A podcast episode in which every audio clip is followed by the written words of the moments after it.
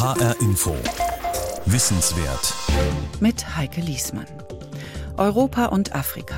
Die beiden Kontinente verbindet viel gemeinsame Geschichte. Die deutsche Kolonialzeit gehört allerdings im kollektiven Gedächtnis zu den eher unterbelichteten Kapiteln. Kein Wunder, hier gab es viel Gewalt und unrechtmäßige Landnahme. Hamburg hat als erste deutsche Stadt begonnen, sich auch wissenschaftlich dieser Zeit zu nähern. Eine vom Senat eingerichtete Forschungsstelle fragt nach den Folgen der Kolonialherrschaft, hier wie in den ehemaligen Kolonien, im heutigen Burundi, Ruanda und Tansania. Michael Marek und Sven Weniger beschreiben, wie eine verdrängte Zeit langsam ins Bewusstsein geholt wird und was daraus für die Gegenwart werden kann. Weit von meinem Vaterlande muss ich hier verschmachten und vergehen ohne Trost, in Mühe und Schande. O die weißen Männer, klug und schön. Und ich hab den Männern ohne Erbarmen nichts getan. Du im Himmel, hilf mir, armen schwarzen Mann. Denn ich hab den Männern ohne Erbarmen nichts getan. Matthias Claudius, der Schwarze in der Zuckerplantage.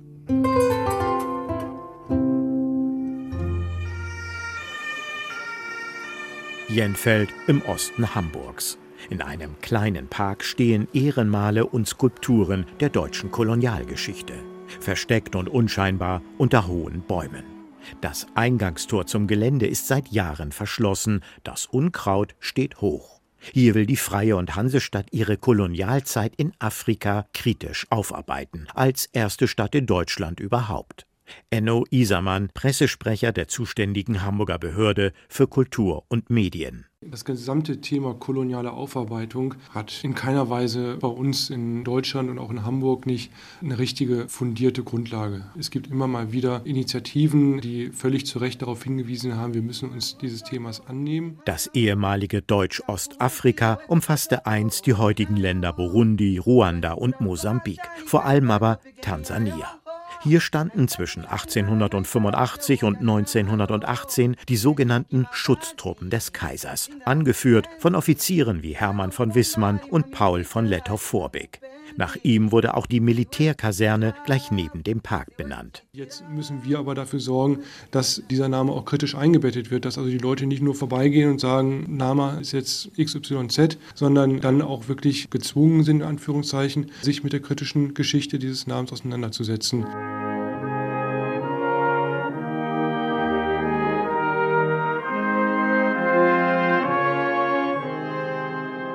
2003 als Tansania Park geplant, stand das Projekt von Anfang an unter einem unglücklichen Stern.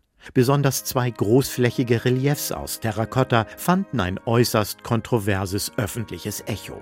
Eines zeigt, wie vier schwarze Askaris demütig einem deutschen Offizier folgen. Als Askaris wurden afrikanische Soldaten bezeichnet, die Kolonialmächten wie Deutschland, Großbritannien oder Belgien dienten. Auf dem zweiten Relief sind vier schwarze Träger zu sehen, die einen einheimischen Askari begleiten.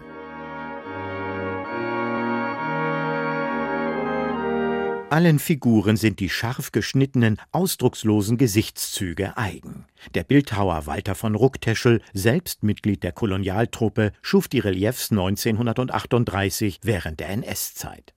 Die Schriftzüge der Reliefs Schutztruppe 1914 bis 1918 und Deutsch-Ostafrika sowie der Zeitpunkt ihrer Ausführung machen deutlich, hier werden deutsche Feldzüge während des Ersten Weltkriegs in Ostafrika ideologisch verbrämt. Feldzüge, in denen rund 500.000 Afrikaner ihr Leben verloren. Lothar von Trotha, Schutztruppenkommandeur in Deutsch-Ostafrika 1895 bis 97. Als Kommandeur der Schutztruppe in Deutsch-Südwestafrika soll er den Widerstand der Herero brechen und gibt den Befehl zu einem Völkermord. Proteste gegen die Überhöhung der deutschen Besatzer als Anführer einheimischer Hilfskräfte begleiteten das Projekt. Demonstranten zogen 2003 mit Plakaten zum Parkgelände, um an die Gräuel der deutschen Kolonialherren zu erinnern und davor zu warnen, dass der Ort zu einer Pilgerstätte für ideologisch Gestrige verkommen könne.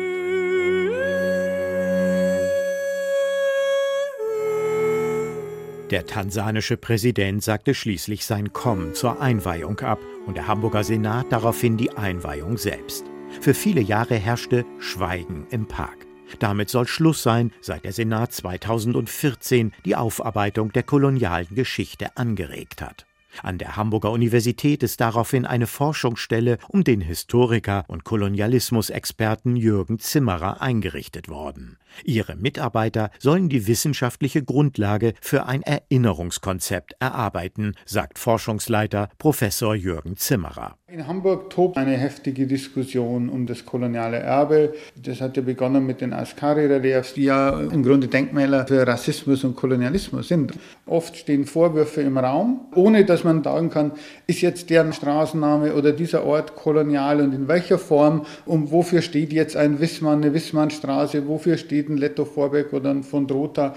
Und so kam es eigentlich zu dieser Idee, dann ein Forschungsprojekt zu machen, weil bis heute ja kein Konzept da ist, was man mit diesen Ascari-Reliefs und den benachbarten, also Reliefs machen muss. Das gehört ja im Grunde zusammen. Kritiker wie die Gesellschaft für bedrohte Völker und der Arbeitskreis Hamburg Postkolonial sehen in den Denkmalen die deutsche Kolonialgeschichte verherrlicht. Sie brächten sowohl kolonialrevisionistische als auch nationalsozialistische Auffassungen von Treue und Gehorsam der schwarzen Soldaten zum weißen Führer zum Ausdruck, so die Initiative Afrika Hamburg.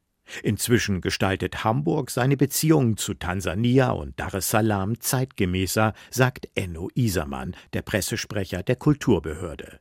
Seit 2010 gibt es eine Städtepartnerschaft zwischen der Metropole an der Elbe und der am Indischen Ozean. Die Idee dieser Städtepartnerschaft ist, dass wir den eurozentristischen Blick, den wir häufig auf unsere Geschichte gehabt haben oder auch immer noch haben, dass wir den aufbrechen wollen, dass wir nicht nur sehen wollen, wie sieht die Kolonialgeschichte hier vor Ort aus, sondern auch mit den Leuten in Tansania, mit der Universität in Dar es Salaam gucken wollen, wie wird denn die Geschichte bei euch diskutiert? Wo steht ihr heute? Was erwartet ihr auch von uns? Die Forschungsstelle Hamburgs postkoloniales Erbe um den Historiker und Afrikanisten Jürgen Zimmerer geht es aber nicht nur darum, Hamburgs koloniale Geschichte genauer zu erforschen, sondern auch die Nachwirkungen der deutschen Kolonialbesitzung zwischen 1885 und 1918 aufzuspüren. Die großen Besitzungen waren in Afrika Togo, Kamerun, Deutsch-Südwestafrika, das heutige Namibia und Deutsch-Ostafrika, das wäre das heutige Tansania, Ruanda und Burundi. Es gab in China dann das sogenannte Pachtgebiet Qingtao und es gab im Pazifik Inseln und auf Neuguinea. Im Mittelpunkt der Forschungsstelle steht jedoch der deutsche Afrikakolonialismus. Die Epoche deutscher Landnahme auf dem schwarzen Kontinent wurde auch und gerade in Hamburg eingeleitet. Von hier gingen die deutschen Soldaten auf die Reise nach Windhuk und Dar es Salaam. Die Hamburger Reeder und Kaufleute profitierten vom Versuch des Deutschen Kaiserreichs, koloniale Weltmacht zu werden, sagt Historiker Jürgen Zimmerer und ergänzt. Südwestafrika unterscheidet sich von allen anderen deutschen Kolonien dadurch, dass es die einzige deutsche Kolonie war, die man als Siedlerkolonie imaginierte, in der das Ziel war, deutsche Siedler anzusiedeln in großer Zahl und die ökonomische Struktur des ganzen Landes und die Sozialstruktur des ganzen Landes zu ändern. Das war völlig utopisch. Aber es bedeutete, dass man von Anfang an darauf ausging, die dortige Bevölkerung mehr oder weniger komplett zu entrechten. Der deutsche Kolonialismus hatte sehr früh an im Grunde genozidale Intentionen, weil es über diesen Krieg hinaus einen kulturellen Genozid von Anfang an ins Auge fasste. Das heißt, man wollte die afrikanische Bevölkerung aus ihren traditionellen Rechten entrechten und in eine schwarze, Anführungsstrichen, Arbeiterklasse, Helotenklasse umformen, die dann den deutschen Siedlern dienen sollte. 1904 erhoben sich im heutigen Namibia einheimische Stämme der Herero und der Nama gegen die Kolonialherren. Die unmenschlichen Methoden, mit denen deutsche Unternehmen Afrikaner zur Zwangsarbeit in die Kupferminen getrieben hatten, blieben nicht ohne Widerstand. Dass nicht nur dieses Kapitel des deutschen Imperialismus seit 1918 nicht aufgearbeitet ist, hat für Forschungsstellenleiter Jürgen Zimmerer mehrere Gründe. Das eine ist historisch bedingt, dass Deutschland sein Kolonialreich bereits im Frieden von Versailles verloren hat, was aber dazu führte, dass im Grunde nach dem Zweiten Weltkrieg, als die großen Dekolonisationswellen passierten, Deutschland diese dekolonisationswirren Probleme Konflikte nicht hatte. Gleichzeitig hatte Deutschland nach dem Zweiten Weltkrieg die Verbrechen des Holocaust, des Zweiten Weltkrieges, des Vernichtungskrieges aufzuarbeiten, was sehr viele kritische Energie, wenn Sie wollen, eigentlich band. Das ändert sich erst vor allem um das Jahr äh, 2004 herum. 2004, 1904, 100 Jahre Kriegsausbruch in Deutsch-Südwestafrika. 100 Jahre Beginn des Genozids. Und seitdem zieht es immer weitere Kreise, dass A, der Kolonialismus existierte, B, nicht nur eine Randnotiz war und C, schon gar nicht eine positive Form der Geschichte.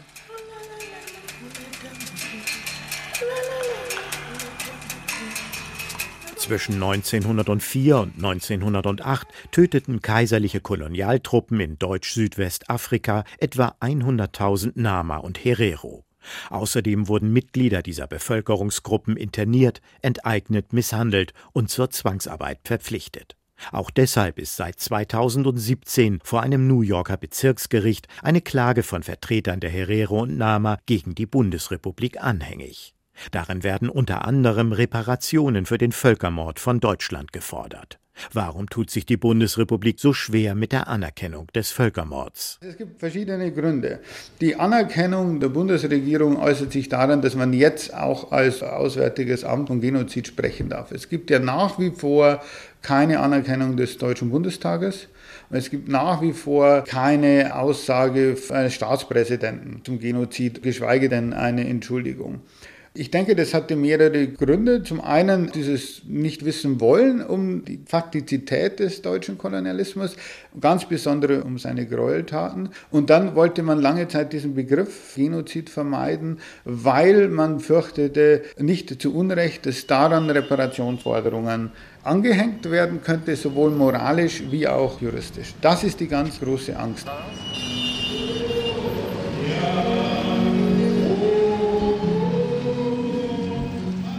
Die Essenia Front Church ist die schönste Kirche Dar es Salams. Das Gotteshaus mit seinen roten Ziegeldächern wurde 1898 von der deutschen Kolonialgemeinde gebaut. Jeden Sonntag feiert die lutherische Gemeinde Gottesdienst. Schon von draußen sind die Gospelgesänge zu hören. Die Partnerschaft zwischen Hamburg und Dar es Salaam, zweier großer Handelsstädte, ermutige ihn, sagt Alex Malasusa, der Bischof der evangelisch-lutherischen Kirche in Tansania und Vizepräsident des Lutherischen Weltbundes. Hamburg and Dar es Salaam, there are a lot of similarities. They all have big harbors. Zwischen Dar es Salaam und Hamburg gibt es eine Menge Gemeinsamkeiten. Beide sind große Hafenstädte. Dar es Salaam ist ein Tor für Tansania und Ostafrika insgesamt, aber auch Hamburg für Afrika. Die Menschen beider Städte müssen einander kennenlernen. Dann können sie auch voneinander lernen. Die Städtepartnerschaft bietet eine einmalige Chance dafür. We know that you can learn from each other, which is very, very good. Yeah.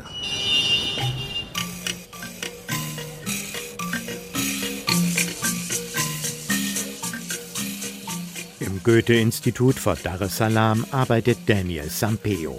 Er sitzt in dem kleinen Vortragssaal des schmucklosen Bungalows im ruhigen Stadtteil Upanga. Ich glaube, dass für viele Tansanier ist das nicht mehr so bewusst, dass die Deutschen hier als Besatzer waren. So waren auch die Briten, die waren auch Besatzer hier. Also das würde ich auch sagen. Das ist sehr wenige Leute sich wirklich dafür interessieren. Und die Leute jetzt haben viel mehr zu tun mit der Gegenwart. Es gibt so viele Herausforderungen, dass ein normaler Tansanier kaum Zeit hat, so weit zurückzublicken. Es gibt Politiker, die immer alles, alle schlechte Sachen auf die Kolonialbesetzer schieben und sagen, die Kolonialisten, die waren zuständig für dies und das und das. Aber die Menschen sind jetzt mehr wachsam, die wissen, dass man kann nicht alle Probleme auf die Kolonialzeit äh, schieben.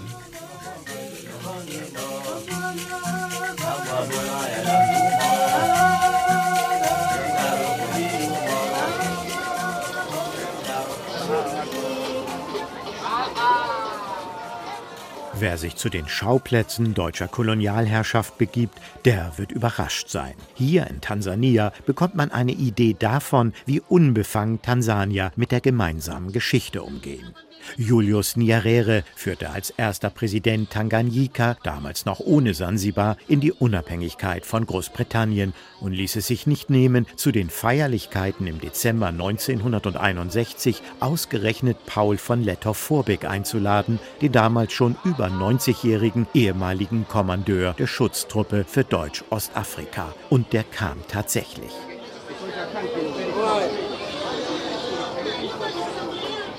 Mitten auf einer der wichtigsten Straßenkreuzungen in Dar es Salaam zwischen Samora Avenue und Maktaba Street steht das Askari Monument, das eben jene kolonialen Hilfskräfte heroisiert, die für die Europäer in die Schlacht zogen und im Hamburger Stadtteil Jenfeld für jahrelange Kontroversen sorgten.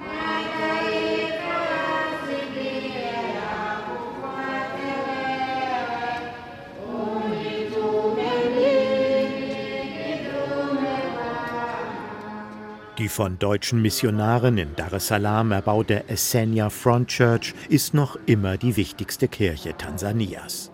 Die Kolonialgebäude Dar es Salams, darunter auch der von Deutschen gebaute Bahnhof bis zum von den Briten errichteten Nationalmuseum, sie sind der Stolz der geschichtsträchtigen Hafenstadt am Indischen Ozean, sagt Daniel Sampeo vom Goethe-Institut. Wenn man mit Leuten spricht, die viel älter als ich sind, die auch diese Zeit miterlebt haben. Man spricht von den Deutschen als sehr autoritär, dass die haben die Leute unterdrückt. Ja? Aber man sollte auch nicht vergessen, dass zum Beispiel es waren die Deutschen, die auch die Swahili-Sprache viel gefordert haben. Ja, es war in dieser Zeit, dass zum Beispiel das erste Swahili-Wörterbuch geschrieben wurde. Das hat eine positive Auswirkung. Das ist zum Beispiel im Gegensatz zu Kenia, wo, wo Kiswahili nicht so stark äh, etabliert ist als Landessprache. Für mich, das war ein positiver Aspekt. Es sei sicher überraschend für deutsche Ohren, wie wenig Gedanken in Tansania an die alte Zeit verschwendet werden. Man lebe eher im Heute als im Gestern, fügt Daniel Sampeo hinzu. Was früher einmal war, das spiele jetzt kaum eine Rolle.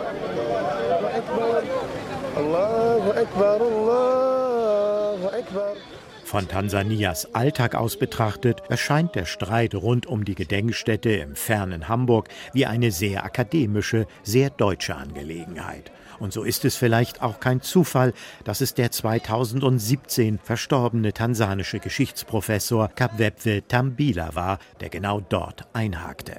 I wouldn't differ very much from those Germans who, who see ich unterscheide mich nicht viel von solchen Deutschen, die unsere gemeinsame Geschichte als problematisch bezeichnen. Denn die Beziehungen zwischen Kolonisierern und Kolonisierten waren stets sehr ungleich. Das gilt für deutsche Kolonialherren ebenso wie für britische, französische, belgische und italienische. Sie alle drückten Gebieten, die ihnen nicht gehörten, ihre Regeln auf, und das gegen den Willen derer, die dort lebten. Ich will, dass man diese Kolonisierung nicht vergisst. Der sehr gewalttätige Umgang deutscher Schutztruppen mit der afrikanischen Bevölkerung ist bis heute in keiner Weise aufgearbeitet worden. Schon der Begriff Schutztruppen verschleiert für Kapwepwe Tambila die historische Realität, denn die europäischen Kolonialmächte hätten ganz Afrika im Würgegriff gehalten.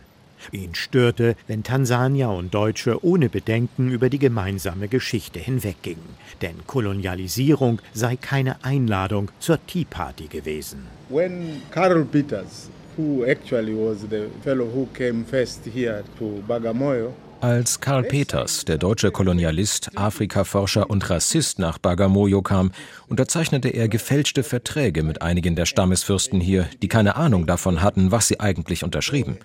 Mit diesen Fälschungen beanspruchte Peters das Land der Stämme, ohne dafür zu bezahlen. Niemand macht so etwas. So müssen wir das betrachten. Zwar sind die Menschen von damals alle tot, aber Geschichte wird von Historikern bewahrt und muss von ihnen hinterfragt werden. Das ist ihre Aufgabe.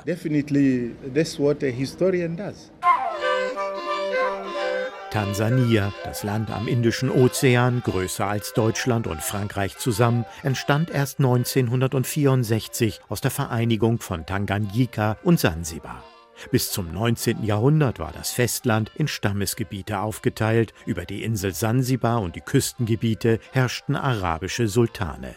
1885 kam der evangelische Pastorensohn, Politiker und Publizist Karl Peters in spätere Deutsch-Ostafrika, um Gebiete zu erwerben. Er gilt heute als Gründer der größten Kolonie des Deutschen Kaiserreichs. Nach dem Ende des Ersten Weltkriegs fiel das Gebiet an Großbritannien. Ganz generell weiß man, dass ja der Kolonialismus viele Spuren hinterlassen hat. Die verheerendste überhaupt für ganz Afrika ist, dass durch die Einigung der europäischen Mächte untereinander in dieser bekannten Berliner Afrikakonferenz 1884-85 viele der afrikanischen Staaten heute ihre Form angenommen haben. Das heißt, es entstanden aus diesen Kolonien dann die Nationalstaaten und diese Grenzziehungen in diesen Kolonien nahmen keine Rücksicht auf afrikanische Interessen und auch Clanbeziehungen, auf Verwandtschaftsbeziehungen, auch auf Feindschaften. Und es konnte eben passieren, dass Gesellschaften zerschnitten wurden, sich plötzlich in verschiedenen Kolonien und heute in verschiedenen Staaten wiederfinden und verfeindete Gesellschaften und Nationen plötzlich in einem Staat. Das heißt, wenn man heute überredet über diese Stammeskonflikte und diese ethnischen Konflikte, von denen Afrika angeblich so dominiert würde, so sind die, die es gibt, oft zurückzuführen eben auf diese Grenzziehungen. Die zweite ist, dass der Kolonialismus nirgendwo in Afrika bei seinem Rückzug eine funktionierende Zivilgesellschaft hinterlassen hat. Wenn man heute sagt, ja, es gibt so viele autoritäre Regime in Afrika, man vergisst, dass bei der Unabhängigkeit die Zivilgesellschaft, die das hätte vielleicht stoppen können, einfach nicht existiert ist. In Hamburg-Jenfeld sollen endlich Ruhe und Harmonie beim Thema koloniale Vergangenheit einkehren. Nach jahrelangem Hin und Her über Art und Ausstattung des Tansania-Parks wurde dieser kürzlich umgetauft. Er heißt nun Geschichtsgarten Deutschland-Tansania, Gedenkort deutscher Kolonialismus in Afrika. Ein Titel, der allen Anforderungen der Political Correctness genügen sollte. Doch seit 2014 ist nichts weiter passiert. Dabei ist auch das Hamburger Stadtbild von der Kolonialzeit geprägt, sagt Historiker Jürgen Zimmerer. Wir werden 25, vielleicht 30 Erinnerungsorte in Hamburg identifizieren, die wir als zentral ansehen und auch als typisch für andere Ascari-Reliefs mit Sicherheit, Völkerkundemuseum, Hagenbeck, auch ein, zwei Straßennamen und werden dazu im Grunde Kapitel schreiben. Wofür steht es? Wie kommt es zu dem? Wie wird er erinnert? Wir werden per se nicht jetzt im Grunde politische Stellungnahmen abgeben, weil das, wir dazu kein Mandat haben und wir auch gar nicht dazu berufen sind. Also dieses Erinnerungskonzept muss gesamtgesellschaftlich erarbeitet werden. Da müssen zivilgesellschaftliche Gruppen ran, also migrantische Gruppen, postkoloniale Gruppen. Und da sind wir einer von vielen, die sich da einbringen. Der Bezirk Wandsbek, zu dem der Geschichtsgarten Deutschland-Tansania gehört, hat eine erstaunlich hohe Zahl an Straßenplätzen, gar eine Schule und ein Mausoleum nach Personen kolonialer Vergangenheit benannt. Nach Männern, die zu den Profiteuren von Sklaventum und Ausbeutung gehörten und dennoch Nichts wurde bisher umbenannt. Angesichts der Migranten, die nach Europa kommen, sagt der Professor der Hamburger Forschungsstelle, ist Kolonialismusforschung vor allem Zukunftsforschung. Was ich damit meine, ist, dass man nur die richtigen Weichen für die Zukunft stellen kann als Gesellschaft, als Politik, wenn man die Vergangenheit einfach kennt.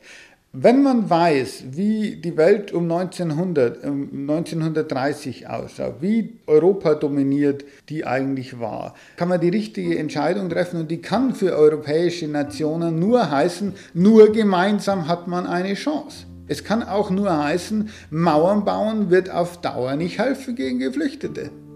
Mein Vorschlag wäre globale soziale Gerechtigkeit und etwas mehr teilen sonst ist die Sogwirkung einfach auch zu groß, die letztendlich nicht mit Mauern zu begrenzen ist, weil Mauern noch nie auf Dauer funktioniert haben. Eine Festung Europa wird nicht funktionieren. Nur gemeinsam haben Europa und Afrika eine Chance, sagt der Kolonialismusforscher Jürgen Zimmerer. Die Deutschen und ihre Kolonialzeit. Aus dem verdrängten Erbe könnte ein Forschen für die Zukunft werden. Das war ein Beitrag von Michael Marek und Sven Weniger. Diesen und viele weitere wissenswerte Themen finden Sie auf hinforadio.de und in der ARD Audiothek App zum Nachhören. Alle Wissensangebote des Hessischen Rundfunks übrigens auch auf Wissen Plus. Mein Name ist Heike Liesmann.